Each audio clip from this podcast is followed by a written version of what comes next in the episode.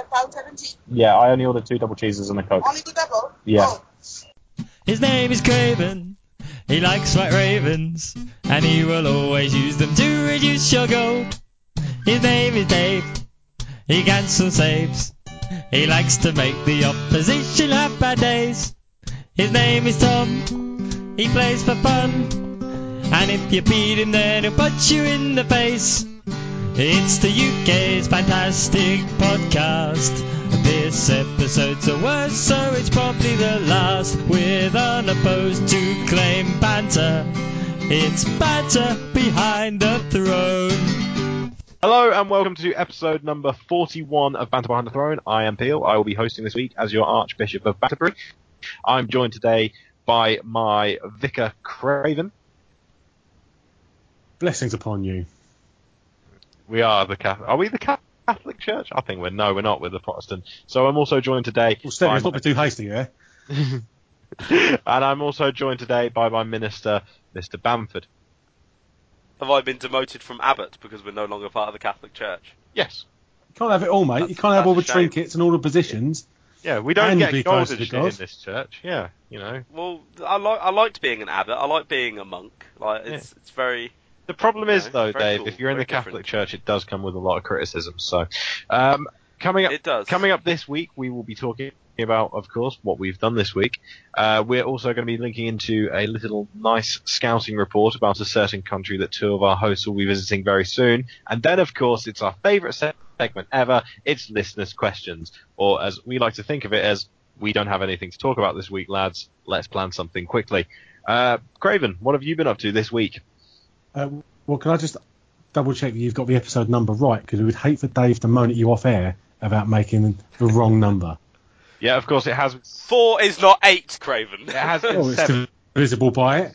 Um, what have I been up to this week? I have been um, working, unfortunately.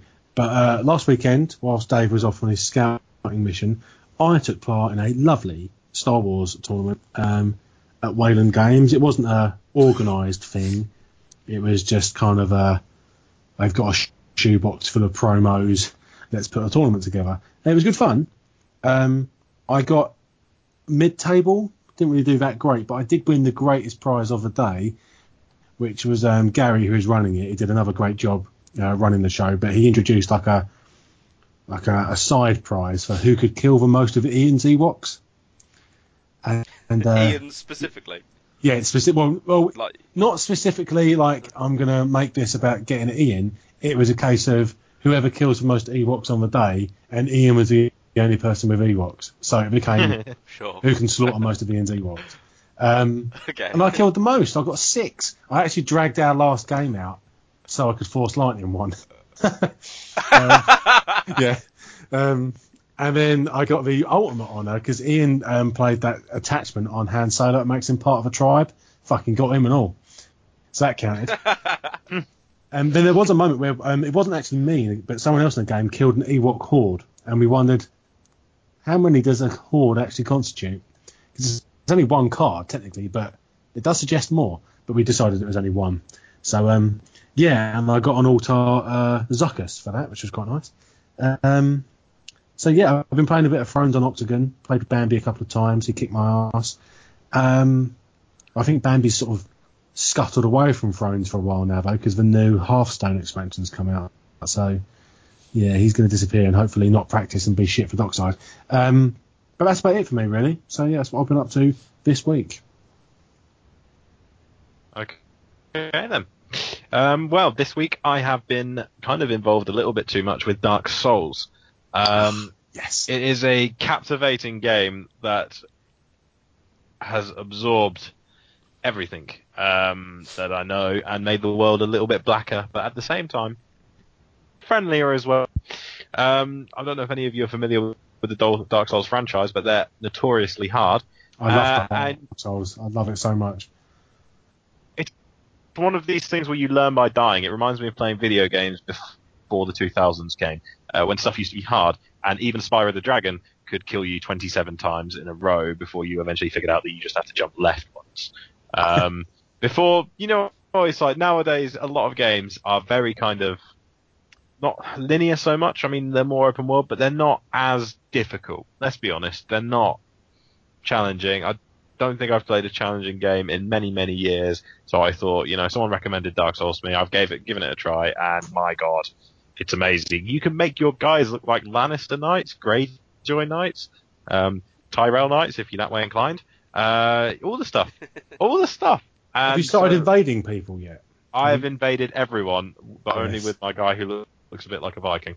Oh, it's been pretty good fun. I've, I found the cracked orb, so you can do it as many times as you want, Yep. rather than relying Yep. on the um, the cracked red eye bit or uh, the actual orb itself. And If um, you you, you have to been terrorizing people. It's been pretty good fun. What I like doing is joining the Covenants, and you just get pulled into a world midway through. And Oh, yeah, the got to Sentinel. And yeah, so that's what I've been doing all week. To be honest, enjoying the hell out of Dark Souls 3. Um, what about you, Mr. Bamford? Well, uh, I've in the video gaming world, I've been playing a bit of Metal Gear Solid. Uh, I've got back to that finally. Uh, I really, really hate the fact that people can invade your base while you're offline. I'm instantly Uh, interested only- in, in the game. I, I want to play it now. I had no interest It's before, but now you can do that. I'm like, all right, that sounds good. Uh, you, they can only you, like you've got your main base, and then you can build a forward operating base, which gives you more money and more people and that kind of thing. Yeah. Uh, and you have to build one as a as a matter of like course, and then oh now people can invade you and they can attack your forward operating base and nick some of your men. Like, fuck off! I'm playing Metal Gear Solid because it's a single player game. Like it's always been a single player game. Don't yeah. voice multiplayer stuff onto me. Fuck right off. Piss me off a treat. Still a brilliant game though, so well worth playing. Um, but the rest of the time, when I haven't been sleeping or at work, I've been abroad. Uh, and as you discussed last week, I did end up in Afghanistan, which wasn't ideal because I was supposed to be on a a faux stag do in Amsterdam. Uh, but I found some bad men, and they attacked me. Uh, and as I disclosed to Peel earlier, I did have to beat them off. Um, but I beat them off, and they left me alone after a while. Uh, and Is that then what you, is that more what you came do at when me. men come at you, Dave? Uh, yeah, I beat them off. How many men why did you did put you- off? Then- oh, I, I beat them all off. Wow, you you beat like, off everyone. you're a real hussy, aren't you, Dave? yeah. Putting in the Um, shift down at the docks. well, I, yeah, and then I went over to the docks in Amsterdam and did our uh, our not a stag for our friend who's um, who's realised he's so old now at 26 he will never get married and therefore he may as well just have his stag do now. So that was fun. Um, and whilst there, of course, I did a bit of scouting, uh, which came up with nothing. Apparently, Lannister are good. That's it, really. Oh, indeed. So not that productive Thrones wise. Okay. Um, someone said So, earlier yeah, on but, that um, uh, there's no one that's been, but all the podcasts are complaining and saying people should just get good rather than, you know, moaning about Lannister. But we had a whole episode last week on how to beat them, so that's not true.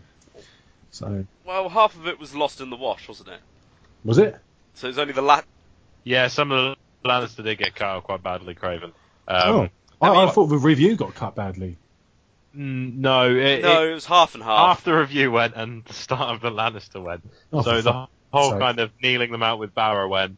Um, I think we managed to get the military in, uh, just hit the fuck out of them. So the lesson we learned, I think, from our how to beat Lannister in the end consisted of beat the living crap out of them with high claim militaries and fast attacking um, houses, or just play Lannister. So um, that's Brilliant. Yeah. Aren't we experts? what, what I gathered Kill from them the all or play conversation- Brilliant. What I gathered from the conversation was well, you were talking about the Night's Watch when I tuned in, so I assume you said that they were decent because they just don't care. Um, there was a mention of Barra. Barra have generally got a decent matchup, uh, and a mention of the Targ Lion Lion deck or anything with Drogo in it that just gets all the military challenges off, just to put the uh, the pressure on them. That's what I remember. Oh, it missed out the. Martell icon stripping bit, and it missed out Oh, there, no, there was that. Yeah, Martell Icon And my bit Yeah. about um, no matter what deck you're running, make room for the Milk of the Poppy and Nightmares. Uh, yeah, that may have been in there as well. So maybe it didn't lose very much. Of course, I wasn't there, so I don't know how much was cut. Um, possibly just the beginning. Oh, Uh, what I would say is, we as a podcast have said that Lannister are strong. We've said that for quite a while now. Um, just like the other podcasts. That's because Lannister are strong. but they're not broken. They're not OP. They just happen to be ahead of the pack at the moment. Yeah. And yes, one of the things you can do to beat them is to play them or to just get better. But one of the things is just play instead of moaning about it because your moaning will not do anything. There is no restricted list that pick cards will be put on at the moment, and I hope to God that there isn't going to be a restricted list for at least a next- couple of years. Yeah. Yeah. Now, I- I however much I did, uh, personally love the restricted list as a mechanism, and we'll get onto that, but just quit your fucking moaning and grow a pair, Mm-hmm. and just play things that counter it. There are plenty of things. Um, I'm just not, remember um, one giving you the trouble and sort it out. Just do that. Just stop their intrigues or whatever. One thing I would say Oh. on that, Dave, is just remember that Valor is coming soon, people. So yeah, that changes the game. That's kind of it. You know, it's it's a, it will just revolutionise it, and that will, will stop the dominance of Lannister because they haven't got saves. You know, if they have board dominance, Valor. Well, there you go. everyone's got saves now. Well, Banner to Greyjoy, can't you? But yeah, I get what you're saying. yeah, you know what I mean. Just yeah, um, Iron Mines isn't loyal. play it tactically, and you they're not. They're just. You know, Lannister are the strongest house in the first two books. They're going to be the strongest house in the first two rotations. You know what? I'm not that Well, fussed about the idea of a um, restricted list coming back. I'm really not. But I'd rather it came back based on the decisions of the professional games designers and not off the back of everyone fucking crying about it. Much like the last restricted list in 1.0 was uh, the Valyrian Steel Link and the and the Viper went on, and it was just not necessary at all. No, I that's going to upset this podcast more than anything. yeah, isn't no, that's. Uh, it? Because it fucked Maesters and Maesters and the Viper, yeah. yeah. It did also hit boats as well because people moaned about that. Um, yeah, but Yeah, that was just boats, degenerate. and boats were combatable. and we did say. Did, we did say the boats were much bigger of a problem in the US than they were in Europe, and it really wasn't that much of an issue here. Yeah. But they were frustrating to play against.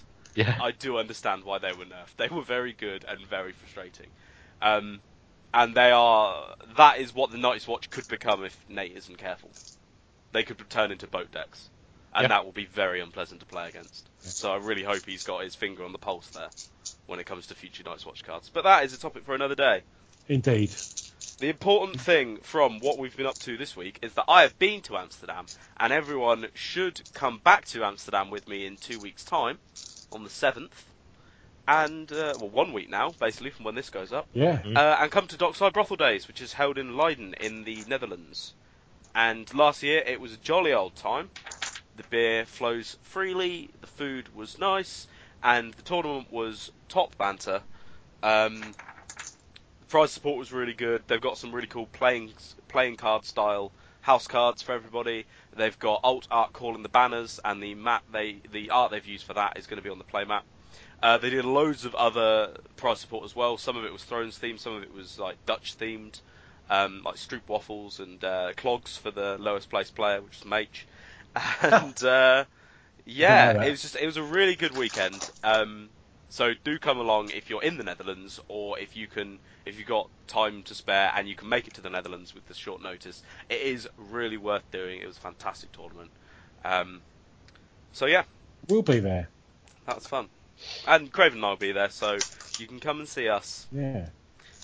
If you can get us out of our hotel room, we haven't seen each other for a couple of months. it's going to be a So powerful cuddle. A loving embrace. Yeah. Right. I believe that brings us nicely onto listeners' questions. Uh, um, What, the, the suggestion of me and Dave having sex. yeah. Nicely picked up for just a question. well, I figured we should pull away from you two having sex onto the listeners' questions and maybe. You try. uh, Pull away. I will hold you close and not let you go. Um, Wild horses couldn't make me. the first question today. also, um, Craven, is Oliver playing around with something in the background by any chance? Um, not this evening, no. Oh, okay. It sounded like a cat was chasing something over a wooden floor. Oh, oh, Uh, sorry. I didn't realise you could hear that. That was me. I um, I was rolling dice. I don't know why. that makes more sense then. No, I unwrapped a box of my new dice I got in Salute two weeks ago. and I was just rolling them around. I didn't think you could hear it. Sorry. No, I thought I, I just assumed it was Oliver in the background, uh, and Oh, you that were was still me. being lenient on due to the lack of testicles. No, no, no. I'm definitely over that, little bastard. Um, no, that was me. Sorry. Oh no, that's fine. Well, it's fucking Okay. microphone. It doesn't pick me up when I want it to, and when I want to roll dice quietly and not get called on it, all of a sudden it's the most sensitive mic in the world. It is quite sensitive when rolling dice or die. Die, yeah. Die. Okay, this week we have got your listeners' questions. I do love these actually. I've read through um, the list, and some of them are on topic and some of them off. But to begin with, I'm going to kick it off with the first listener question, um, which sense. this week. Yeah, well, it's it's from Let's not reinvent the wheel here. It's uh, it's from Matt Chandler, and he's put, "Do you know the way to see him?" So, in order to combat this, I have actually prepared some directions. Now, obviously, I know the way to see him from my house. Your house, not so much. Uh, so, apologies if this doesn't help, but I will read you the directions to get I, I guess So, you could give like a general from the north, from the south directions. you well, know? okay. Um, from the because because that's what they normally do on the website. Ah, if you're coming from the north, you got to come from this way. Alright. If you're coming from the south, you got to come from this way. If you already live in Seaham, you don't have to worry about it. You're already there, but you possibly don't exist. However, there is a lovely statue in your town. Be proud. Um, what? Okay, then fine. If you're coming from the north, um, no, if you're coming from north of Seaham, what you've got to do is drive south. Hang on, hang on. Uh, time out here. We need to we need to address Peel's- driving me insane. We need, need to we need to address Peel's pronunciation here. Peel, are you secretly American? What Seaham? Seaham. It's Seaham. spelled C and then ham. So saying it as Seaham is per- perfectly a legitimate way. To How say have you Seaham. survived this long in the UK? Very Then easily. again, when did you become sentient? Because you you still a pair of jeans three years ago, weren't you? Yeah, true. There is that. So bearing in mind, Yeah. you know, I was a pair of jeans, or as if I was American, I would have been a pair of pants. Um, You know Peel Street, where uh, Field Street, Jack and Brad went to university. What town is that in? Nottingham. Well, then use that pronunciation to pronounce the place where this regional is held. Seaham. Oh God, he's doing it on purpose. I Ah! know he is. this is frustrating. I'm Okay. going to stab you. I'm going to stab you in the face so much. Um, right, so if you are travelling to see him from the north, Oh, what you need to do is drive. What, what was wrong with that? See him. Nothing was wrong with that. no, that was You fine. did it perfectly. That was fine. We're just we're just pleased. If you're driving, Our little boy is all grown up. Our little pair of trousers. Giving directions is very hard with you two kids in the back, and if you do not stop, I will turn this car around and you will fucking walk. Um, driving to Seaham from the north. If you're in the north or you're north of Seaham, drive south to Seaham. If you're in the south and you want to get to Seaham, drive the fuck north, and then you're in Seaham. It's next to the A1ish. You need to get to that, and it's near Middlesbrough and Newcastle, uh, and kind of right from Durham in the grand scheme of things. If looking at a map from above, and right is east. There we go. That's where Seaham is. Drive north. It's somewhere up there. It can fuck off. Next. And for anyone interested, Peel's voice is available to plug into your sat nav or TomTom. You know you can do uh, custom voices. Uh, you can actually like you can get into the sat nav and change the voices yourself rather than downloading them. We could do a Peel one if people are interested in that. If you want us, I like, I'm happy to do that. What Phil giving directions? Turn left. Peel go to Now! fucking turn left, go north. Sat Peel.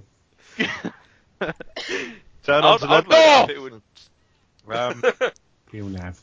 onto the Great North Road to see him. So Um, basically, yeah. Of, if you're coming Oh, from go on. London, uh, you need to go up the A1 uh, up to see him, and then it's important when you're driving up the A1 that you come off at this particular place. Now you have to take uh, continue on the A1 up the A1, so you've driven past you know the turnings to Sheffield, you've driven past the turnings to Hull, you've even driven past the turnings to York. It's that far north. Uh, you would continue up the A1 to take the A1 up to the A168 in North Yorkshire, and you'll take the exit for the A168 from the A1M. Once you're on the A168, you'll then drive to the A16 to North Dean Avenue in Seaham. There you go. I think that's pretty. I feel like we could get a uh, a good song out of this. You know, when the day is dawning, da, da, da, da, da, on a Durham country morning, Very good. and just go on Um, from there. I'll be driving. Oh, you to know, anything with Neil Seaham. Sedaka. Do-do-do. Ba, ba, ba, ba. Just to And then we could do a video. when I'm up in Seaham. Ba-ba-da-ba-ba. I deal with wind. Well, this is the I assume it's a harbour. There's, Step there's out wind to in the harbours. harbour. This is the greatest argument yet. Where my baby is at. Hey! The greatest argument yet for us to set up a Patreon. Do I drive past Middlesbrough? Right, I'm done with. Oh, There we go. Uh, however, we've done it, Peel. We've finally got Neil Sedaka relevantly into the podcast. I'm uh, so happy. with a Tony Christie as well, of all things. No, no, it's written by Neil Yeah, but it's sung by Tony Christie. It's performed by. Well, only if you listen to the Tony Christie version, which I don't. I listen to the Neil Sedaka version because it's better and older. the older. Tony, but the Tony Christie version's right there. Anyway, if, He made it famous. I'm now Stop looking fighting. I can't he didn't handle it. write it. on the upside, Seaham does have a very lovely rustic harbour. Oh. Um, anyway, I think we should. I actually had something really relevant to say about. Oh, Seaham, yeah. There's a uh, the regional is on a Sunday. Mhm. The day before is the Conquest Regional. So if people want to do a double header for that, they can. Yeah. If you really want to stay overnight and see them. If you don't want to stay overnight and see them, but you do like other LCGs, the Saturday there is a community-run Star Wars tournament in Newcastle, which is within an hour's drive. I don't know how far it is. Um, ri- it's run by the current UK champ, uh, John Paul Gollaty, uh, and he wants to make it either an annual or a semi or a biannual thing. Uh, and he's put together some prize support for that, old art cards, playmats, all that kind of thing. Uh, so that's kind of like a you know a road to Starlink event for Star Wars in the UK almost. Like that's the kind of thing he wants it to be like Blackwater. So if you play Star Wars, come along a day earlier to that, and then come and play Thrones. yeah. Um, If you I think that's what I'm intending to do. I think I'll be going up for the two days and doing that. I won't be playing Conquest because Conquest is terrible. Conquest is shit. That, on the that upside, definitely grabbed me by the balls and made me pay attention. Um, can you send me any details about that, Dave, somewhere? Because I will invite you right now on Facebook, thanks, Craven. thanks, buddy. It's all right. for people who are We're so to know, friends. Seaham is located exactly a 31 minute drive away from Newcastle upon Tyne. Well, your geography has certainly improved from uh, a couple of months ago, where you said that Stockton was in Manchester. Yeah, uh, So, Congratulations, Stockton is like I was thinking of somewhere else that's near Stack. yeah, Manchester. Clearly. Stockton. Yeah. Uh, um, wherever- Clearly you were. Can't remember Not the where. Stockton that you have been to and played Thrones at. yeah, I've definitely been to that. Stock. I was thinking of Stockport. That's yeah, I know. That's what I was thinking. So, should we move on to another Same question? basic place. Both of them. Because if we should. give Yeah. if we give every question this amount of attention, we may finish by the time I'm forty. and then you can celebrate because everyone loves being 40. but then be upset when you get to 41. Yeah. Okay. Far away. Okay. Um, what is the combination? This is from Thomas. Uh, what is the combination of three words that you are most ashamed of typing while searching for porn? I love it when we go slightly off topic. He's qualified. He's qualified it with uh, you're not allowed to answer not ashamed of anything. Oh, or anything um, similar to that. Well, I would be most ashamed of searching for ladies of Siam. Mine would be Bukivic's Craven Orgy. You'd love that. Yeah, you. I think you two are the kind of guys that can have an orgy with two people. Oh, oh. I hate questions about porn. Um, so many reasons. PTSD. It does. This is this giving me flashbacks. I think I would be most ashamed of searching for porn. Um, It's a very relevant question to ask three members of the clergy as well. yeah, I know. Um, oh, luckily, not the Catholic. Church. Exactly. This Oh. conversation could have gone really different. oh no. It would probably be. I think I'd be quite ashamed if at any point I decided to look at robot porn. Um, so I'm going to go robots with hamsters. Right. Okay, Yeah. sure. There we I looked over. So you can actually put another word in if you want, because you can use the plus to Oh. make sure that uh, they're both included. So if you want to specify what kind of uh, hamster robot porn you want, okay. um, Um, lesbian. let's go with lesbian, Dave. I think that's probably the most appropriate. lesbian robot porn's probably my. Or what about kind of decrepit robot porn? So the robots are a bit kind of like old and rusty, and they kind Shabby. of move a little bit. It's like. "Ah, ah." And hamsters, Oh. involving hamsters, obviously. Oh, the hamsters. uh, Yeah, yeah. You know, Something along Oh. those lines. Something, something involving bestiality, robots, and decrepitness will kind of be Sure. probably the worst thing I could look for on uh, on porn. Okay. And for any new listeners tuning in for the first time this episode, we are not safe for work. I thought we should point that out. Yeah. Turn this off Go on the Sunday it's fine. round the dinner table. It's not going to work. Yeah, or you, or if you're in church with the vicar and, uh, and the Archbishop of Canterbury. Yeah, indeed. so there we go. Um, over to you, Dave, for the next one. Oh, uh, the next one is Mach asks us who's next in 2016. Now, for our international uh, viewers, listeners, I think you'll probably be aware, but there's been a lot of celebrity deaths in the last couple of months. I don't know if they're all famous across the world. I think most of them are, but certainly in the UK, it's it's a thing that everyone is dead. Yeah. Um, so we ask who's next. Uh, as you may be aware, I'm taking part in a death bus in my, with my friends, trying to predict who will die this year, and so we can get points. Uh, last year I won, having selected Lemmy and Christopher Lee, and uh, I've got a lovely Motorhead clock on my wall now as my prize. Uh, so one of the people I've subbed in this year is Jake Lloyd. Do you know who that is? I do know who that is, and he has um, recently been sectioned, has he not? Yes, he has. Uh, he's uh, the guy who played Anakin Skywalker in the Phantom Menace. Because I like I like child stars for this because they love to go off the rails. Mm. Um, so I thought he's a good one. Uh, he had just been when I put him on the list. He had just been done for um, uh, drive. He was done about a year ago for reckless driving and driving without a license and resisting arrest. And I was like, yes, fantastic. This is brilliant. This and is the then, start. um, you know, he's he's just gonna go. He's gonna go completely off the rails as opposed to just off the road. And then suddenly in April, just after we start the death bus, he gets diagnosed with schizophrenia and gets put away, sectioned, which is not ideal because it's much more likely, much more unlikely that he dies. You say that. So, um, Um, they're like padded cells and stuff, aren't they? I mean, he could. I think it's an outside Uh, suicide bid, Dave. If honest, if honest. Which this So sounds that- so grim. yeah, Dave. Well, he's, he's been sectioned, so he's saying, "Well, Dave, there is an outsider suicide option." Yeah, fair play. Um, that is definitely a possibility if he's been sectioned for that reason. Um, so yeah, yeah, that is a possibility. So don't don't let that frown get to get you too down, Dave. I won't write him off yet. He's still got, he's There's still got also- innings in him. Always a silver lining. Yeah. If if he's still he's still here by next year, I might uh, drop him and draft in someone else. I'll miss some goodies, so uh, Mm. I'll see if they're still on the uh, on the waiver wire next year. Wave off. Wave off. You missed some goodies. Is that, is that an implicit threat to Bill Oddie? no, I can never put Bill Oddie on. Someone said the other day, "Oh, you gonna put Neil Sedaka on your list?" No, because even if I got points for having him die, it just wouldn't be worth it. It's just too. It's not worth thinking about. So uh, carry on. Truthfully, I always like these questions. Well, I, I would like. I know who. I I, always like these questions about dead celebrities. yeah, I, I know who I would like to see removed off the face of this planet. Um, but I know they won't die. Um, because they're they're immortal and fueled by Satan. So I'm gonna go with, and I think this might happen this year, and it'd be really really sad. But I have a feeling Attenborough might pop it.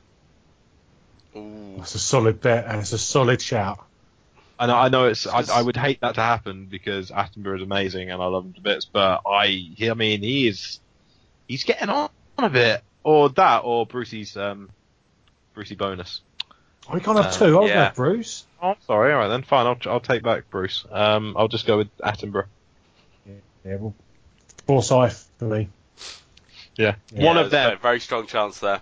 That, or potentially some of the original Star Wars cast. What? Harrison- Harrison He's Ford's not not, that looking. old though, is he? Yeah, but David Prowse is really old. Uh, he's like Oh, 80. fuck Yeah. Yeah, Yeah, he is Mayhew as well. Yeah. Yeah, he is very. He doesn't look healthy either. Bless him. No.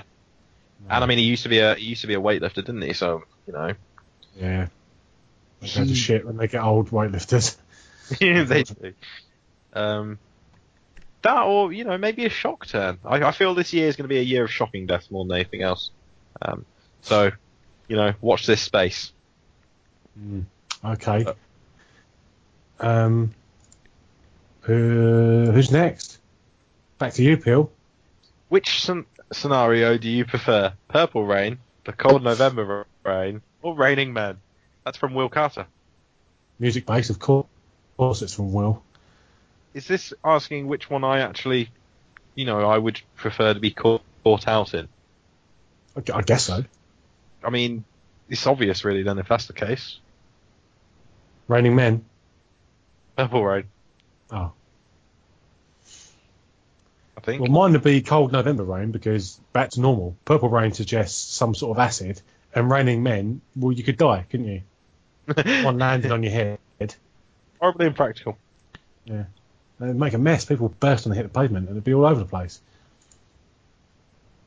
Purple Rain is a drug-induced haze, though, effectively. So you know there is that.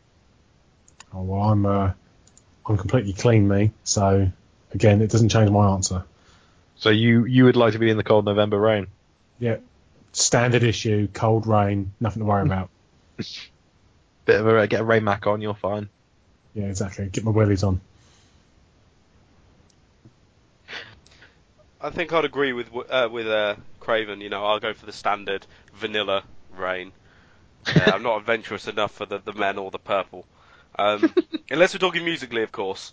In which case, I, I don't. Uh, uh, someone asked me at the weekend, "Do you actually know anyone who likes Prince? Like, do you know anyone who's just into Prince?" Not really. And Cock answer Bongo. is no. No one is. Is he? Top Bongo and his missus are well into Prince. He's a, he's the reason I found out he died because he put up a post Okay. saying, "Uh oh, the wife's not going to be happy with this." So I sent him a message going, "What's happened? Have you put another bottle of rum in the bin?" And he went, "No, Prince has died." I went, "All right," and then yeah, Okay. So I know one person who, or two people who are into Prince, uh, and I don't like Guns N' Roses, so I guess it's going to be uh, Geri Halliwell. Geri. Halliwell. Oh, here's you complaining about original people. you've Default looked well, I like uh, I like the Weather Girls as well, but obviously the reason Will has said this is because it's the Spice Girls, Spice Girls. Yeah, of course it is. in disguise. That hadn't escaped my notice.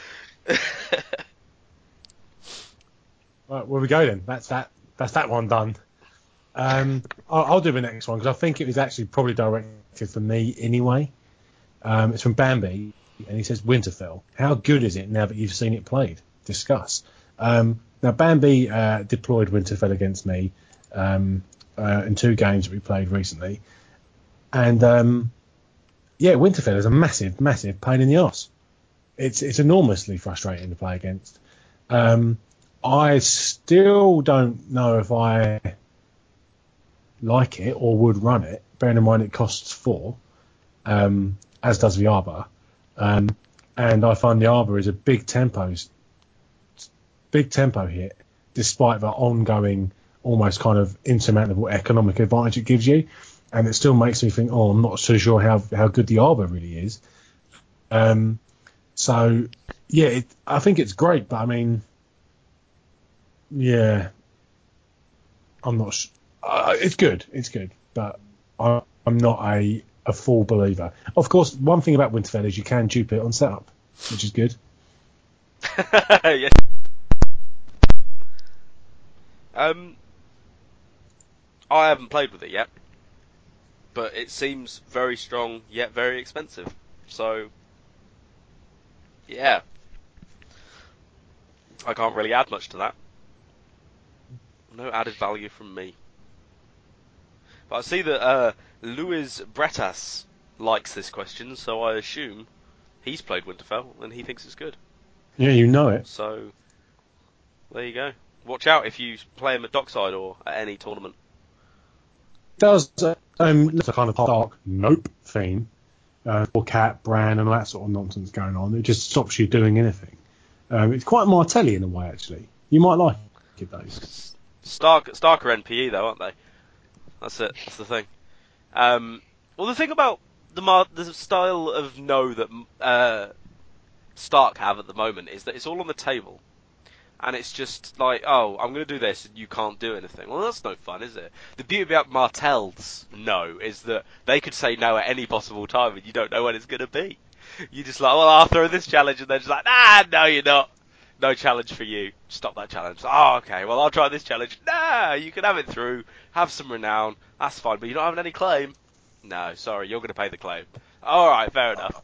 Well, can I at least trigger this? No, you can't trigger that. Okay, fair I'm enough. sure there's That kind of no is much more fun to me, as opposed to just no, you can't do anything. There's plenty of people who I think will probably uh, take issue with this definition of fun. Um, I certainly see where you're coming from. Having dabbled in Yeah, Martell in the just- past.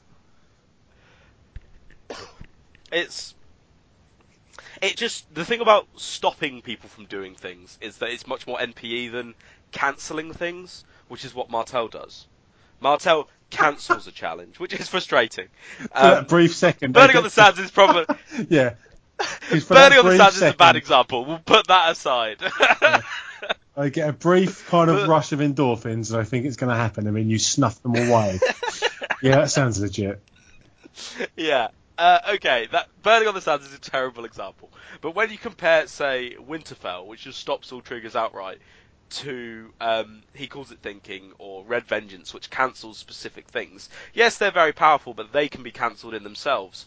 Winterfell is just this block of a thing that can't be blown up by newly made lord, um, and it just stops things outright, uh, which is much less fun and much less.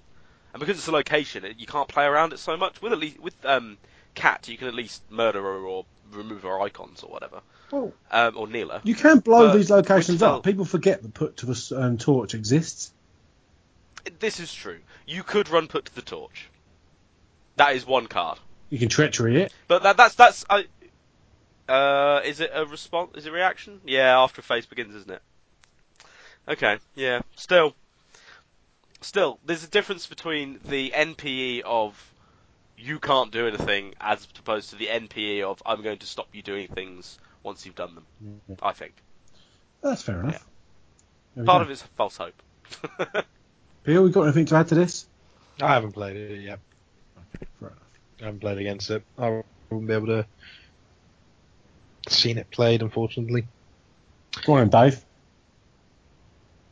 Okay, Matt Spencer asks, is the Facebook group really worth being a member of? Assuming Nope.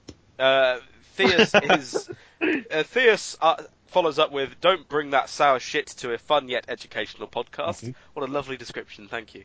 Uh, and then Matt says he would like to know our opinion of the utility of the Facebook group, especially for new players compared to say Discord or Card Game DB. I'll tell you about Now, the utility of that group. It's about as much use as tits on a snake. Done. I don't use Facebook because of groups like this. Next. um, so actually answering the question, um, I'm not sure it really is worth being a member of at the moment. The majority of content for me is people asking rules questions that have already been asked, when Card Game DB is a much, much, much better place to ask those because they can be indexed. And you can search them with Google or using the, the internal search. People asking rules Um, that are in the rules book. Yeah, well, like, that, the- that's frustrating. The first two pages. Like, oh, alright. Yeah, some some of them you're just like just read the rule book, but some of them are reasonable questions. Just if you had looked on Card Game DB, you would have already seen them, and it's very easy. Or check just check the new player FAQ. If it's not there, check Card Game DB. If it's not there, ask somewhere. Don't ask on Facebook.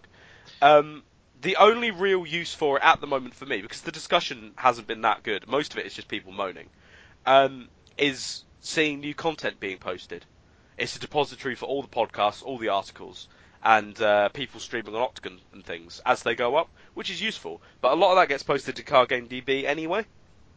So, for me personally, I don't think it's that useful. I would much prefer all the discussion took place on Card Game DB with more fluid as and when discussion on Discord because I think they're better, um, better platforms. So yeah, I wouldn't bother with it to be honest. I'm only in there because I haven't left rather than because I want to be at this point. a question from Andy, which is which Game of Thrones character do you think would win in a hypothetical Westeros AGOT 2.0 LCG World Championship, and with what deck? I think only one character could win it, uh, because only one of them that I know can definitely read very well, and that's Tyrion. Uh, he's the only one that's alive that I think can read at the moment. So Tyr- uh, Tyrion would be the winner there. Um, I disagree. I think Littlefinger would win. touche. Mm. Littlefinger's got a very, very good shout at winning, I think. But we've also got to have someone who doesn't have like a government job that takes up all their time. You know, Mm. got to, uh, you know, that they're so dedicated to. Yeah, yeah. Uh, Well, so- theoretically, Dave, they could book off holiday. I'm just, you know, they I'm- could, they could book leave Everyone- being master of coin. everyone gets holidays. You know, you get 28 days a year at most standard. That's like the standard amount you're entitled to as a full-time in. Europe, Yeah. yeah. Well, I mean, there we go. Not then. in the Europe, US. They would have up to 28 days of holiday to use up in order to uh, attend these tournaments. Um, so we could hope he could book it off.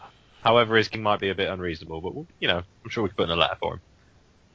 Okay, sure. As long as there's nothing too important on the small council those days. Well, you never know, Dave. You could always be on call. On call on the small council, yeah, this is true. Um, I think I think Craven's probably right, but for the sake of variety, uh, I will say Varys Ooh, playing a reset deck with uh, eh, Varys would play the world's deck from last year with um, lots of cheap characters except for himself. Tears of Lys, um, Naval Superiority, uh, Varys, obviously. Yeah, I bet Varys would love that. I think Tyrion will play. Until the final, when suddenly he's like, "Oh, by the way, actually, dragons." Here we go. I think. Uh, like, oh, that's a surprise. I reckon Tyrion would go with a uh, a cross kind of deck. I reckon he'd go with a Lanny Targaryen build. You know. Yeah, Yeah, I reckon he would. I reckon he'd like that. Targaryen. Not um, not Targaryen banner to the uh, banner to the lion. So he and his brother can go across, but he can leave his mum, his his sister, and his dad at home. True, he doesn't like them, does he? He doesn't like them. Yep, no, No. fair play. The other way around. He definitely would be there, though, doing all the gold shit. Yeah, Littlefinger would play the uh, the strongest deck in the meta and not give a fuck about it. He'd just pick the strongest thing and just go with it because it's, you know, it's not so in agreement there, James. Uh, just to clarify, what we've done there is pick three Game of Thrones characters who would who would play in the tournament and potentially win it, but they're all effectively playing the same deck, almost. Um, all playing Lannister. No, Yeah. no. No. The Varys. deck I suggested was Martell banner to the rose. Oh, you would have the Rose. I thought would have Yeah, said, Martell said Targaryen, Rose. Dave. The world's Oh, no, the Martell world's Rose. Fair enough. Oh, but yeah, has a bit yeah. of- I mean, in the final, he he drops out his dragons Yeah. because he's just like, you know, I don't play by the same rules as other men. Uh, also dragons. He was like, oh, fair enough. Yeah. Then he loses. That makes sense. balls dropped And off. and then after he loses, everyone else loses as well. Just everyone just discards. Oh shit. Okay. I like uh, I like Josh's answer that Shagga, son of Dolph, would uh, pilot Hyper Edric. Oh. Which is a deck that doesn't get enough attention because it's terrible. but it should be it should, it should be noted as being terrible at this point in time. Now, when there's some more House Dayne tech, you know, could be good, could be good. It won't but be. at the moment, no, No. Edric's a bit fragile, I think. He's flammable. He's only 12. Um, Alex Leggett writes in and asks if FFG announced a restricted list for second edition right now, what cards would you foresee or want on that list? Now, I wouldn't want any on the list. We kind of touched at the top of the episode. Don't really want to see one. If one turns up, then so be it, if it's for the right reasons. But I can't see any right reasons now. Um, so I wouldn't want any on there. But if one did happen right now, absolutely did happen, I could foresee Tyrion going on with Tywin, and I could foresee. No, that's it. Actually, that's probably the only change I could see being made, which would happen if it happened now, because anything else just seems too arbitrary.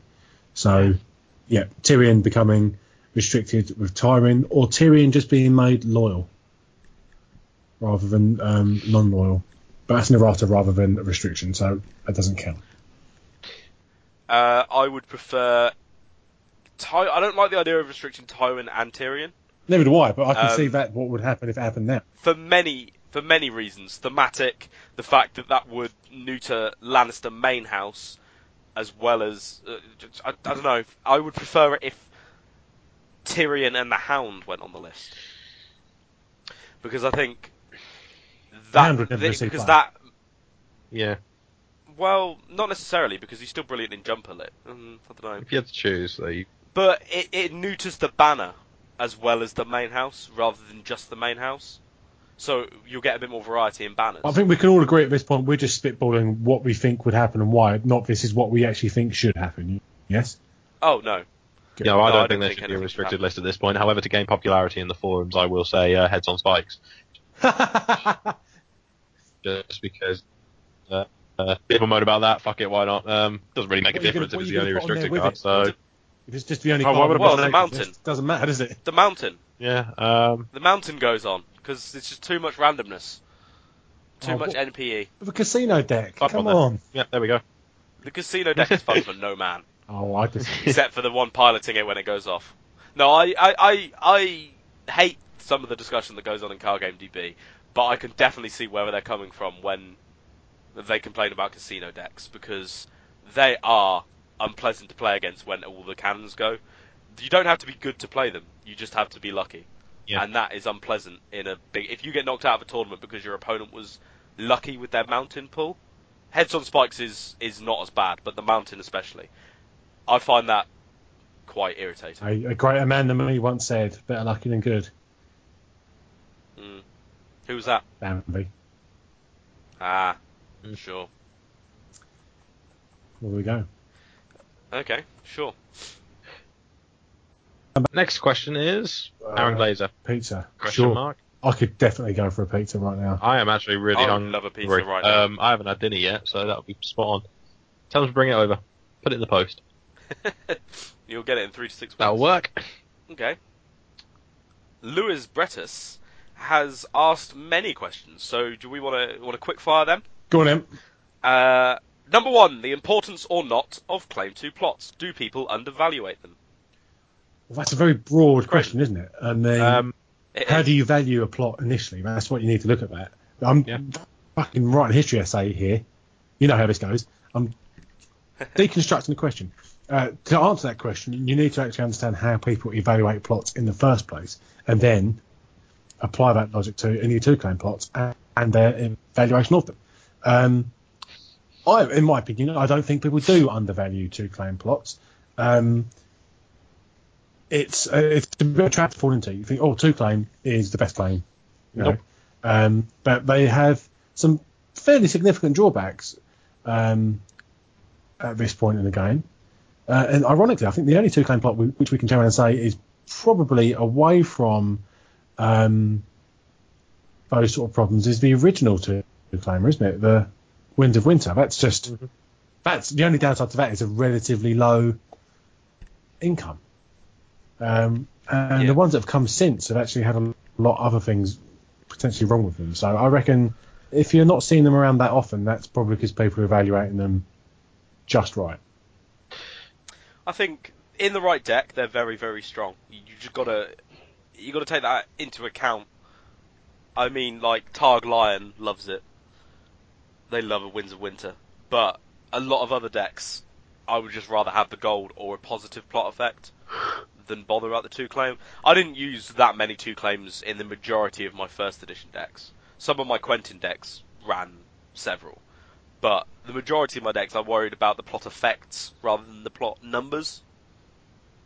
And whilst I still, you know, more of it is about the gold now than it used to be, um, I still try and take that into account as much as possible and use plots that do things rather than plots that just have good numbers. Uh, his second question is: Is targeted kill and removal the most important deck feature right now, apart from having gold to pay for your stuff? Because that seems super important too. Um, there is an element of me that says you need some targeted kill in your decks. There are a lot of problem characters that you need to deal with, but it's not necessarily true. It just depends. Well, it's a bit of a cop out, but it depends on the deck. Barra doesn't need targeted kill because it just kneels the threats. Um, a rush deck doesn't need targeted kill because it just rushes past the threats. Uh, that kind of thing. So all de- most decks can benefit from targeted kill. I think. I'd agree with that. Um, I I think targeted kill is massively, massively important in the vast majority of decks. The ones that aren't important are the ones that you just mentioned, Dave. So I think there's two decks which don't need any. That's any form of traditional Night's Watch, and Barra Fealty doesn't need it. Um, but I think I uh, said in- Russian Barra. yeah, uh, well, I'm going to say I think Rush Okay. needs to consider it. Doesn't it can't discount it completely, but um, I reckon with it, pretty much every other deck type. Whereas you used to think, how am I going to deal with Valor? That question now needs to be replaced with, how am I going to get problems off the board? Um, it's super important. So um, yeah, I would. I think actually in this question he has um, summed up the two most important things you need to consider when building your deck now is how's your economy looking and how are you're going to get stuff off the board. They are the two things you need to be thinking about more than anything else. So, yeah, I would agree with his, um, well, not agree with his sentiment, but I would uh, answer in the affirmative to that question. Isn't that the way the game's always been? Um, you've always got No. to kind of just look at the gold and kind of just decide how you're going to get rid of things on the board. I mean, No. obviously there's been no. Targeted Yeah. kill like this, like we know it now, it wasn't universal in first. No, it used to pretty much just be thing. yeah murder decks. Um, yeah, now it is quite yeah it, it has expanded a lot and it is kind of a, a nice little feature if they would like. Basically, yeah. Yeah. That that is the point, isn't it? I mean, killing things through events and that sort of stuff isn't restricted to anyone now, so anyone can No. do it. So yeah. Shall I take the next one of his? Go for it. How bar, how bad is Rakharo, and how he became the most hateful Dothraki ever made by a given card game? I don't think it's that bad. He's very expensive.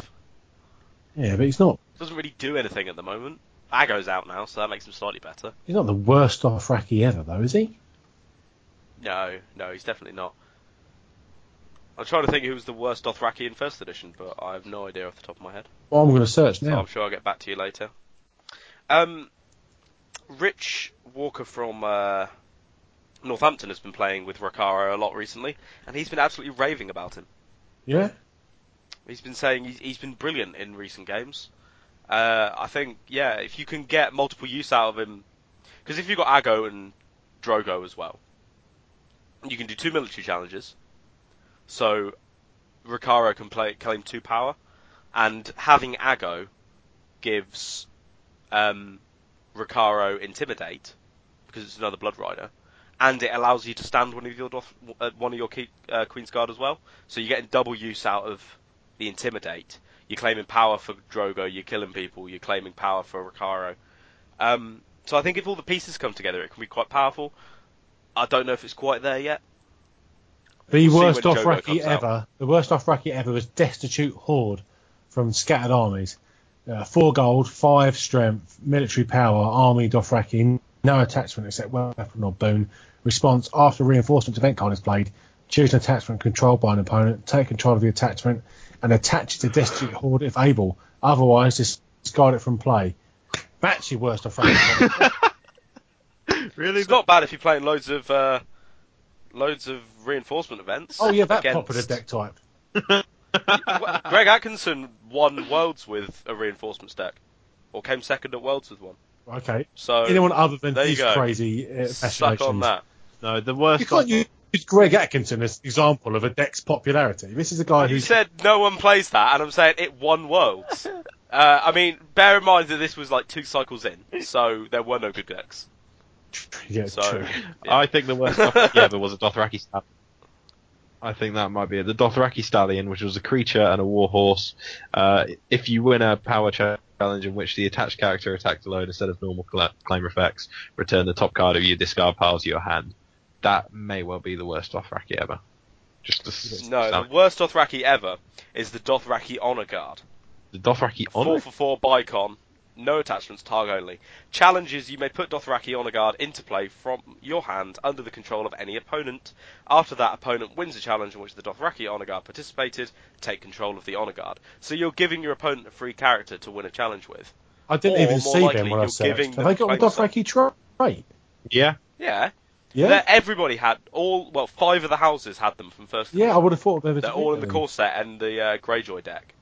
Um, Martell don't have. Oh yeah, they they are. Yeah, They're yeah, on you're right. and there, they're awful, awful, unplayable in joust, and um, are very, very specific in melee when they would be good, which is virtually never. Oh, Jedrzak again on the artwork. Yeah, yeah, that's the the boon, isn't it? Jedrzak in the core set of first edition. That'd make quite a nice playmat. Yeah. Shame it's terrible. Yeah. So yeah, I think uh, I don't think Rakharo is as bad as people say. Now that Aggo is out, he was useless before. Now I think he's all right, but it makes your deck very expensive. You have to run summer plots to make Aggo good. Um, it, the Dothraki deck isn't quite there yet, but it will be, Oh, it will be. and then he might be all right. Ian is waiting. I've got um, saves. What are the best? Iron Mines versus Bodyguards. One is for highborns, the other is for all the, the common people. Iron Mines is always the correct choice if you're banning to the Kraken, but how about Risen from the Sea, Jorah, Jory, Aemon, and Needle? And then lots of symbols. And a question mark at the end. I don't think you can really count Needle No. because Um, it just saves sacrificed characters, but it is it is all right. Iron Mines and Risen. There you go. Um, Well, Iron Mines is the best. yeah. Like, there's no denying that. It is not loyal and it hits anyone. Yep. Risen can be cancelled by Hand's Judgment, which is everywhere. Yep. And it only hits Greyjoys, so it's nowhere near as useful without Valor. When Valor's back, Risen will be much better. Yeah. Um, bodyguards, I'm not a massive fan of them. No, I don't know. Like all of these, all of these can be cancelled by something. Um, normally treachery. Bodyguards, uh, it's just I don't know. I've still got an aversion to attachments, and I'll, I don't know. I've not really. I've never found a bodyguard particularly useful when I've had one. Well, Now maybe that's just because people are playing diff, playing things differently because I've got it. But I've never. I've rarely been happy to draw a bodyguard. I've, Iron Mines are considerably better. Um, uh, I'm not so sure. Um, uh, Yeah. Iron Mines are better. Let me just get that out of the way first. I do agree they are better. I don't think bodyguards are shit though by any means. I, I'm not saying they're shit. I just don't. I can't find the deck space for them in most cases because they never. I never find they do enough to warrant being in my deck. Whereas like the Iron Mines is just. I will always have Iron Mines in my deck as a Greyjoy player, or if I'm bannering Kraken because they're just so much better. They're very handy if you're up against a lot of Greyjoy. What? Because they put to the sword. No, because they're an attachment. the turns off chair. Seastone chair, turns off raiding vessel. This is true. This is true. Yeah, positive attachments. Good now. Very crazy. What Um, world we live in. yeah. Uh, Jory's good. He's He's really good. He's interesting rules wise. How you can choose him for claim and that use him to save someone else at the same time. If it's a two claim plot, that's fun. Um, I really like Jory, Yeah. I like him a Uh, lot. and obviously Aemon's brilliant because he's just infinite saves until he get, until he gets treachery if he's trying to save himself. But... Saves for days. Exactly. Um, so yeah, in my opinion, Iron Mines is best. Bodyguard's probably next. Then Aemon. Then Jory. Then Risen. Then Needle. Yep. That So I'm going to rank all the saves. I would agree. Yeah, I hate dupes, obviously. Uh, yeah. Carry on. Next question. You can take this one, Craven. Uh, is a Fish Whiskers deck from two weeks ago working so far? Um, I haven't played it a, a massive amount. Um, I did play it obviously in the week after we built it, and it, it worked. It was okay, but um, I don't now feel the value of going all in on Fish Whiskers. Um, I think Fish Whiskers is someone who you put in your deck, and then you, when you come around to doing your plots, if you do do them afterwards, you have a look at it and you look at it and you think, well, how many winter plots have I got here? If you've got a lot of winter going on, or you can sub in some of your plots for winter effects, keep them in the deck. But if not, don't bother. Um, much like we've just mentioned with the Dothraki, I think Fish Whiskers is the vanguard of stuff yet to come. So trying to build a deck which capitalises on him now is a is a nice idea, but um, there's more competitive options out of Greyjoy. So stick him in, then look at your winter themes. If there's enough to keep him in as a one of, great. If not, I'd probably bin him off. So it's worked in the sense it's taught me a lot about Fish Whiskers and the meta at the moment. Has it worked competitively? Not so much. Sure. Okay. Well, I haven't played it, and Peel hasn't played it, so uh, we'll defer to Craven's judgment on that. Um, Jack Abbott, what are your feelings on the change in game night kits being one set of tokens instead of the two playmats? Well, firstly, it was always one playmat, so no change there. Um, I wasn't too bothered when it was announced. I have enough playmats. Uh, that I'm not too fussed how many more I get now. Um, not that I'll ever turn them down, obviously. Uh, but I can see that playmats are nicer than tokens. The tokens aren't that fantastic. No. As as I've been led to, as I've been told, um, and it is a lot nicer for a newer player to get um, to get a playmat. So it's it's a shame, but it doesn't bother me particularly personally because I'm there to get the cards more often than not because the cards I can actually use. I have enough tokens now. I have enough playmats now. Um. I'm there for the the alt art cards really. So, yeah. Pretty much my thoughts on that one as well. Um, I'm not that fussed. In, in the greater scheme of things, of all the shit that Fantasy Flight Games organised play has been kicking out recently, uh, this is the least of my concerns. Um, I've got too many playmats as well oh, sounds so kind of humble brag, doesn't it? Oh, poor me, I've got too many. Um, you have a cupboard full, a closet full. Sorry, I've got three coat hangers that are bending underneath the weight of play mats and these various games. But um, I still haven't got a Martell one, which I really want. Um, so yeah, I'm not that fussed. That's because they've only done Martell once since we've started playing. They have, haven't they? Which is a travesty. And there really. were only eight in the UK. There were and uh, I just avoided getting my hands on one. Um, yeah. So yeah, I'm not that bothered. It is what it is. Yeah, I think you know once you've got one playmat for each house, you probably kind of sorted. I haven't got a Greyjoy one, but I've got the others sorted. I've got a signed Greyjoy one. By our mate Jedrzejek. I've got a signed Martell one. yeah. I think we got signed at the same by, time. By Mr. Jedrzejek. Yeah. he did, yeah. Yeah. So there we go. Yeah. Well, at least we can mix and match if we're if we're not playing our our favourite houses we can swap around. Yeah, I have neither, and I'm upset. Oh. ah, but you do have a Banter Behind the Throne map. I do, so, which uh, is rarer. So ah, this is this is in the world. yeah, yeah. Um, compared to eight Martell ones, there's there's four in the whole world. Oh, amazing. Oh, I got four and eight correct that time, didn't I, Dave? You did. You did. I'm learning. right. the um, the next one I've got, Dave, is actually directed specifically at you. And it's Why Won't You Complete My Doodle Poll from Patrick Haynes? So, Dave, oh, why the fuck won't you complete that? Well, this is this is a secret thing that Patrick's organising, so uh, I'm gonna have to find out then. about that in due time. So uh, no, you, I can tell you that because okay. he's asked it in public. Right. So uh, there is a secret thing happening, which I've been invited to. Ooh. And the answer, the reason I haven't completed the doodle poll is because you sent it to me while I was in Amsterdam. And I was kind of preoccupied by being rat assed. Uh, and so I will fill it in later, because I forgot after that, basically. Um, what I will it? fill it in. I'll fill it in this afternoon. There is a, a follow up uh, to that as well. Um, also, now the yeah. game is a bit older, reevaluate the seven cost characters which are now the best, which are the worst, and what would their alcoholic beverages be of choice? Well, I think we should intervene there and say we're going to revisit the whole house Bolton Wanderers at the end of the cycle. Yeah. So it's not. And, we'll say that. Uh, and then what we can do is we can go through who in our House Bolton one. Well, it, after the House Bolton Wanderers win a game, what would they be drinking?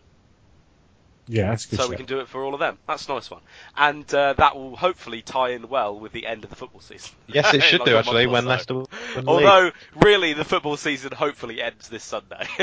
hopefully, oh my god, I'm. Ah. The only problem is I'm working on the Monday, so I have to be a little bit more restrained than I initially planned.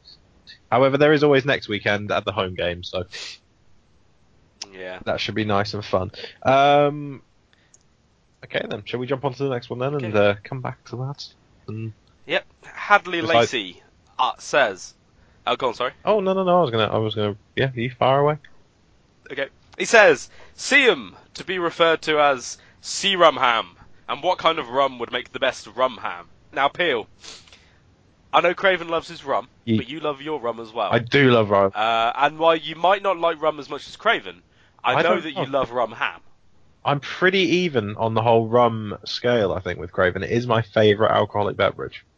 It is Okay. my go-to kind of. I very rarely drink whiskey, if I'm honest. However, a nice straight dark rum with maybe a slice of lime and a bit of ice is is a lovely drink for a relaxing evening after a nice meal. Okay. Um, you, so there is talk that. less about the rum then. But you do know more about rum ham. I do love rum ham, and to make the perfect rum ham, I can confirm there is only one rum you you can use for the rum ham.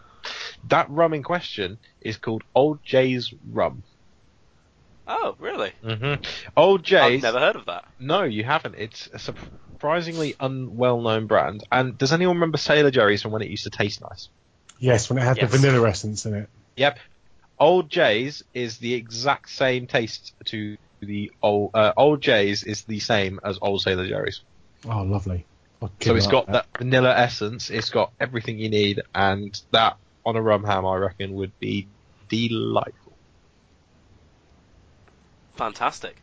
Uh, so really, then Peel, whilst Craven and I play in the Carbonite Championship, uh, you should be making rum ham for the Sea Rum Ham Regional. Oh, that'd be fantastic. Yeah, I'll take a sea rum. Have you just got that? yeah.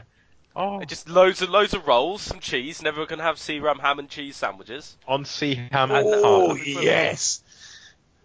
It sounds Right, lovely. there we That would go be then. fantastic. So There that's you the go, deal then, boys. job, I will be making rum ham for sea ham. Oh, I really hope I can get myself work. See, the problem is, like, It's a some- you s- we're saying because it's Seam, but it's it's definitely rum ham. It's not rumum. No, it's not rumum. So Rum is it? It's sounds- sea rum, sea rumham, or sea rum ham? Just to clarify, what is the date of the sea ham or the sea rum or the rum ham? The sea ham. Second of tournament. May. Let's have a look at my little Yeah. calendar. I'll Oh, uh, come I'll on. text you tomorrow, Peel, with all the dates of the major tournaments. No, that's fine. It's just I'm uh, I've just looked and like normally it would be if it was a. Oh, hang on a minute. No, I'm on eight. Oh, I've got to be up at eight o'clock in the morning the next day, so it's going to be a, an interesting journey to to see him. yeah, yeah. Okay, then so I'll go on to Connie Rutten's question. What? Oh, sorry. What's the best Thrones event memory so far? And I think that goes up to. Ooh, I reckon we should do this in a nice order. So I'm going to say Dave first, and then Craven, and then I- I'll, I'll go. See, I've I've prepped quite a lot of these questions. You might you might Hmm. not expect, uh, but I forgot to do this one, so I haven't really thought about it. I think. Um, what is up there is when we walked into Stahleck and everyone started th- singing our theme tune Yeah, when we arrived. Yeah. That was pretty amazing. that Yeah. was going to be mine actually. I mean, it, it, that's one of the best memories of my life. Not just France. that was so good. Yeah. That whole day was fantastic. We had the best dra- taxi driver. Yeah. We got a We hug. got an from the, uh, got a hug from the woman who owned the um, B&B. Yeah, she And- never even met me. Then up we went. she, yeah, then we, up we went to the uh, to the castle, and then yeah, people were singing our song, was buying his beers, and Reese is walking around barely wearing his own pants. With his penis hanging out, if I remember correctly, because he ripped his boxers quite early on that evening, didn't he? He did. Yeah. Yeah. oh dear. Oh, what will we do So when I this think- is all gone? So pretty unanimously, that's probably our favourite Thrones event memory, right? Yeah, yeah, it really is. Yeah. very closely followed by, and I will say this, and this is just because I really want someone to hurry up and organise another one, the 2v2, uh, code words. Um, just mostly because I want to, I want to push that and hammer that in that 2v2 needs to happen at Stahleck. Uh, I don't know who you are or who you, who can organise this, but a 2v2 tournament at Stahleck would be the, amazing. Fuck man. yeah, the problem is need that a lot of people. Well, melee's a proper thing, isn't it? So yeah, that's, you say that. Uh, so the two v two would be on the Sunday, and then that would clash with lovely things like the team event and first edition joust. oh, is there going to be a first edition joust on the Sunday I, year? I would I would bet there'll be a first edition joust, And then and I would want to play probably that. more players than that than will be in second edition melee. Uh, yeah, probably because all the Spaniards will play. Second edition melee. Um, Never played it. I've never that. I'm gonna. I'm not even gonna practice. I'm gonna just wait till the day Unless time change that just- No, I'm, I'm just going to rock up and just go right. Let's play some melee because we didn't practice last year. I think we played a few games of melee in the previous editions, but I don't think we'd ever really properly had a competitive one. And no, we hadn't. just rock up, fuck it, let's play some games. What does this do? I have no idea because, because no one plays it except in melee, and just lose like I did in that day. Um, you know, a little bit of a casual loss on the first day there. It's perfectly fine. Next question.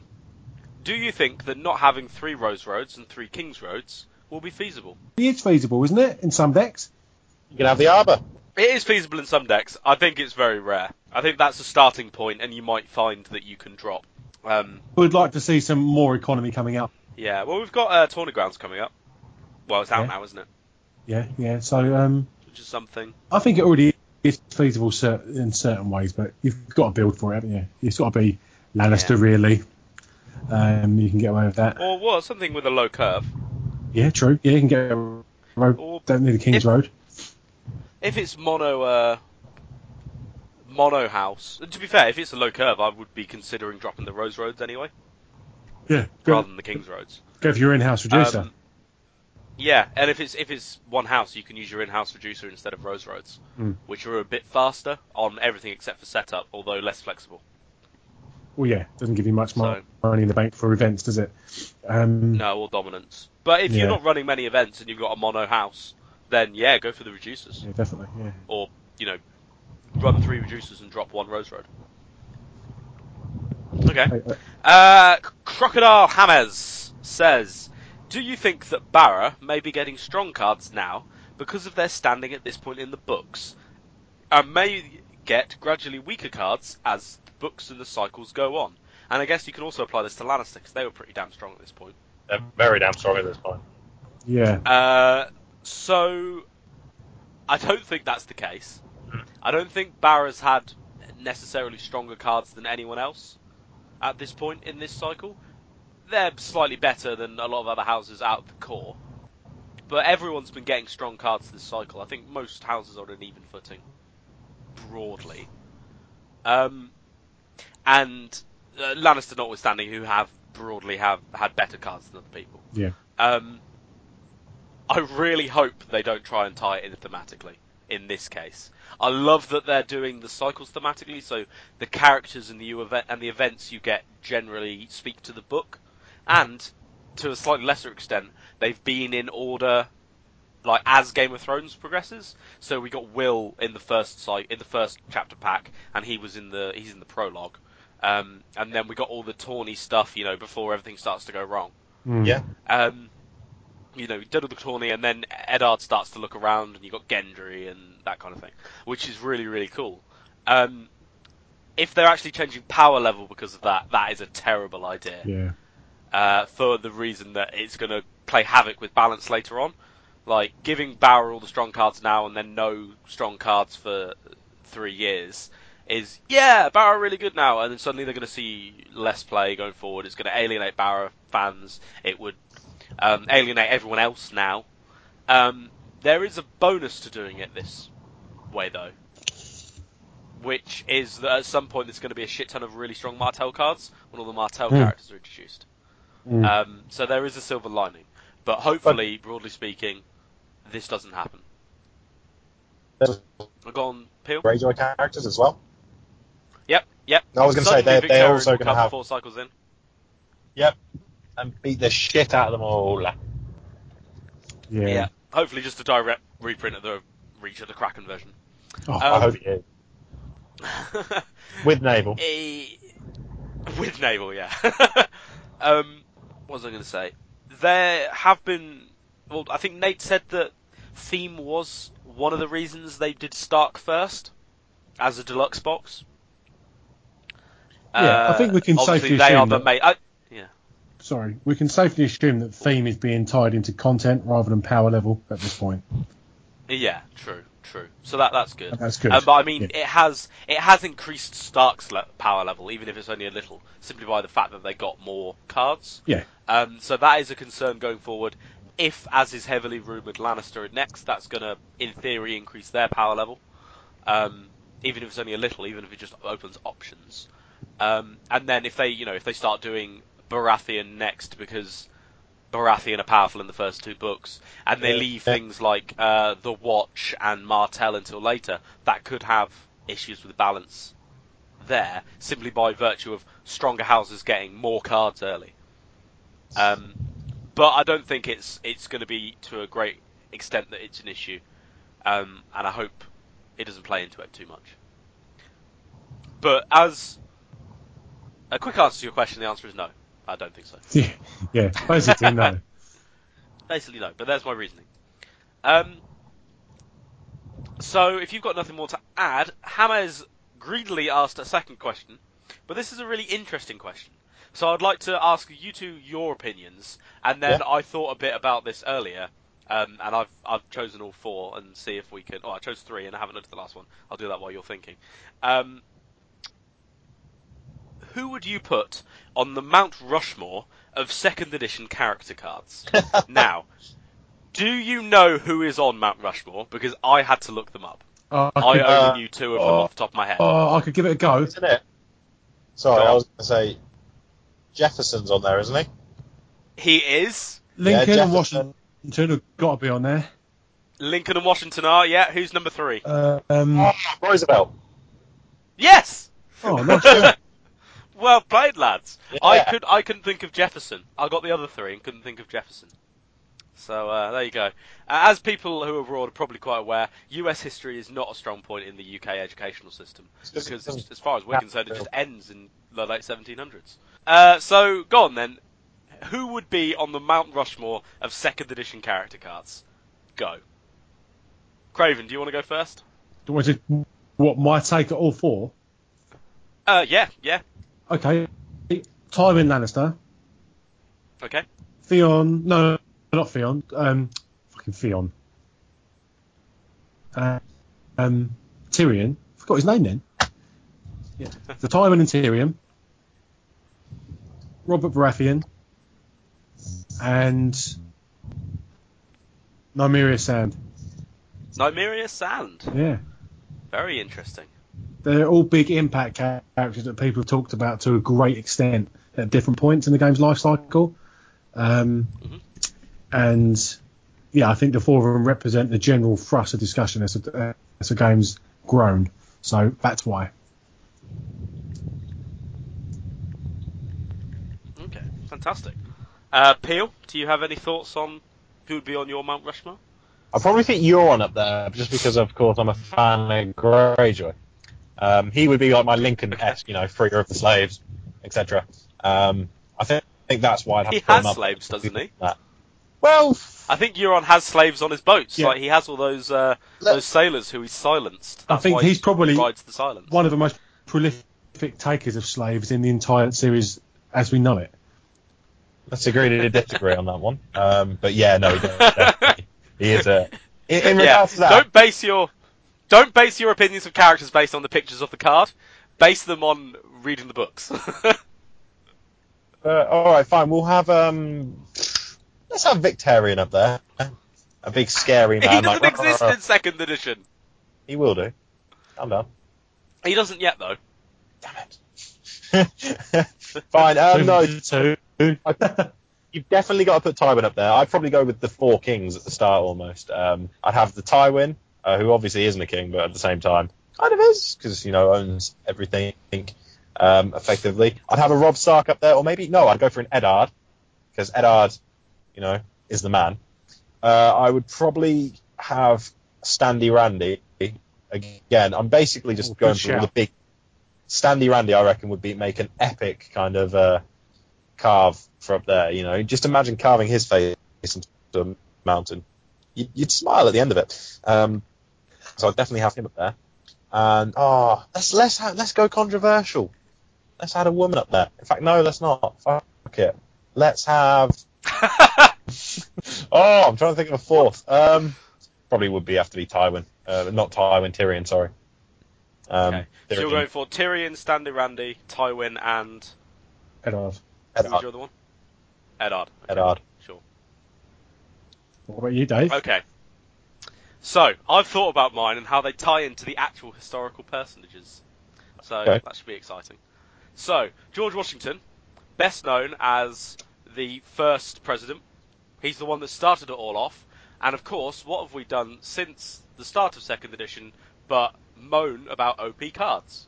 So who was the first OP character in Game of Thrones second edition? Melisandre.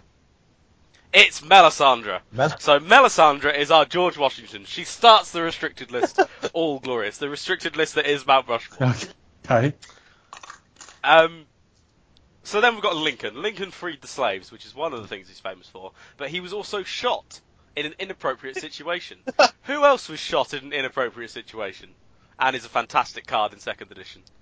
Simon Lannister was shot on the toilet. Tywin Lannister is the Abraham Lincoln of the restricted list that is Mount Rushmore. Okay. Thomas Jefferson. Now, I didn't really know much about Thomas Jefferson, Didn't he? uh, so I looked him up. So, and he is the principal author of the Declaration of Independence, and therefore a bad man. But who else has declared independence, is also a bad man, and is really good in a Game of Thrones second edition? Well, that's surely Balon Greyjoy. It's Balon Greyjoy. The. Lord Reaper of Pike. Oh, this is going so well. It is. So our third head of the Mount Rushmore restricted list is Mr. Balon Greyjoy, which brings us on to Teddy Here Roosevelt. we go. Going for the Uh, clean house. Who is? Clean sweep. Yeah. Who is? who is? He's a bit of a man's man, isn't he? He's got a reputation for being all that. Uh, so if you read this bit in his Wikipedia, problem he overcame his health problems. He embraced a strenuous lifestyle. His exuberant personality, vast range of interests, I already know world it's famous going be. achievements, cowboy persona. Who is the larger than life character in Game of Thrones? Robert Baratheon. Who is Teddy Roosevelt? Robert. It's Robert Baratheon. Yes! Yeah. Although, Smash that one. you know, honourable mention to the Viper. If the Viper was actually decent, it would have been him. Yeah. If this was first edition, Teddy would be the Viper. Oh, smashed But yes, mate. Robert Smashed Baratheon. it. So they're, they're my picks. Robert, Tywin, Melisandre, and Balon. All cards which people have compla- complained about at various times in first edi- in second edition. All brilliant cards. All with tenuous links to American presidents that I had to look up. So, there you go. I think I did pretty well at that. That That was was a very mate, good link. Uh, yeah. Gents. Bear with me a second. What? See I'm doing now. Hiya, can I please get two plain double cheeseburgers? Uh, can I get a Coke as well? Are you at Donald's, Bill? Yep, fantastic. Thank you. Are you at Donald's? I'm a little bit at Donald's, but um, Oh, Glazer, you have a lot to answer for. It's not pizza, but you know. well, he put the idea in my head, and I got hungry. And then once I started getting hungry, I couldn't stop getting hungry. Uh, it's what one of those horrible. you, Yeah, yeah. You're not That's legit. you're not the Corby one, are you? Oh no, no, I'm at the Peterborough one. Oh, oh you're at the Corby one. You could have got me something. Well, yeah, but that would have also taken me 45 minutes to get to, Dave. So not 15. Yeah, but I thought you were going to be a gent about it. 40, huh? well, I think that's probably a good place to stop. Peel has his dinner. Yeah. We've covered all the questions. Coming to you live from McDonald's in Peterborough. It's one of the members of Banter Behind the Throne. Good night and God bless.